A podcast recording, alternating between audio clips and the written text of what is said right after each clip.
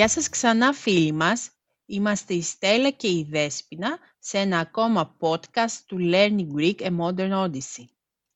Στην καινούργια σειρά των podcast μιλάμε για τις πόλεις της Ελλάδας. Είναι ευκαιρία να μάθουμε πολλές πληροφορίες για αυτές, καθώς μιλάμε και μαθαίνουμε ελληνικά. Σωστά. Ξεκινήσαμε με την Αθήνα, την πρωτεύουσα της Ελλάδας. Ήταν όμως πάντα αυτή η πρωτεύουσα της Ελλάδας. Όχι.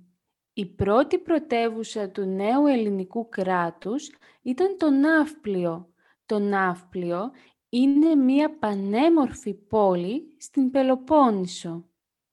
Περίπου δύο ώρες με το αυτοκίνητο από την Αθήνα. Το ξέρεις ότι και αυτή η πόλη πήρε το όνομά της από την ελληνική μυθολογία; Αλήθεια. Ναι, ο Ναύπλιος ήταν γιος του Ποσειδώνα και η μυθολογία έλεγε ότι έχτισε τα τείχη της πόλης. Α, ναι. Μπορούμε να δούμε και σήμερα κάποια κομμάτια από αυτά τα τείχη. Ναι, σωστά. Βέβαια, το Ναύπλιο έχει και πολλά άλλα πράγματα να δει ένας επισκέπτης. Για παράδειγμα, η πλατεία Συντάγματος είναι το κεντρικό σημείο της πόλης.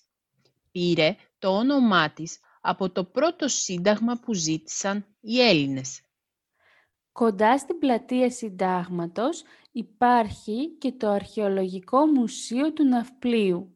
Εκεί μπορούμε να μάθουμε για την αρχαία ιστορία της πόλης. Μάλιστα, το ίδιο το κτίριο του μουσείου είναι ένα εντυπωσιακό πέτρινο κτίριο.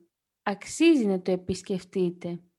Φυσικά, αν θέλετε απλώς να πάτε μια πόλτα, είναι ωραία να περπατήσετε στο λιμάνι, δίπλα στη θάλασσα.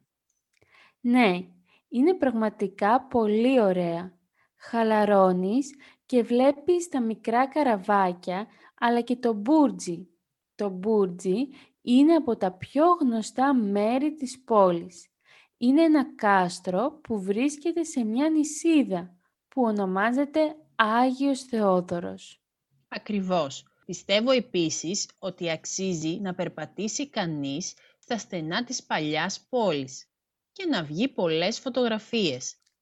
Φυσικά και να αγοράσει τα παραδοσιακά προϊόντα ή να φάει στις ωραίες ταβέρνες του Ναυπλίου.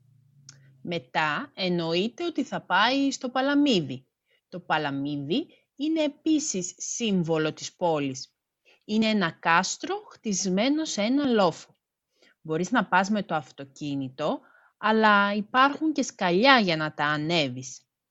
Ναι, αλλά είναι πάρα πολλά. Ισχύει. Είναι περίπου 900 σκαλιά.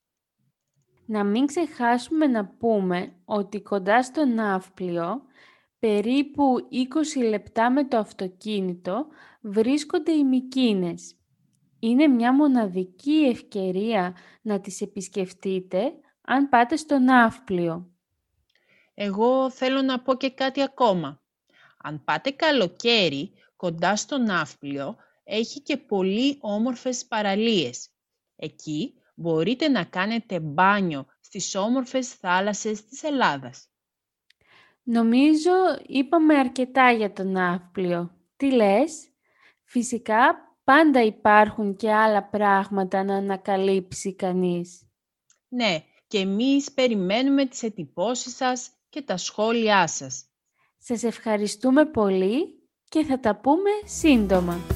Γεια σας!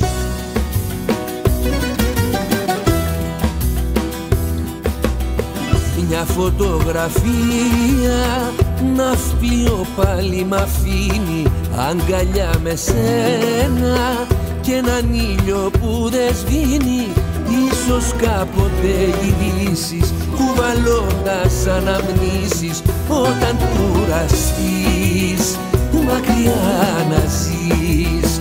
Όταν κουραστείς μακριά να ζεις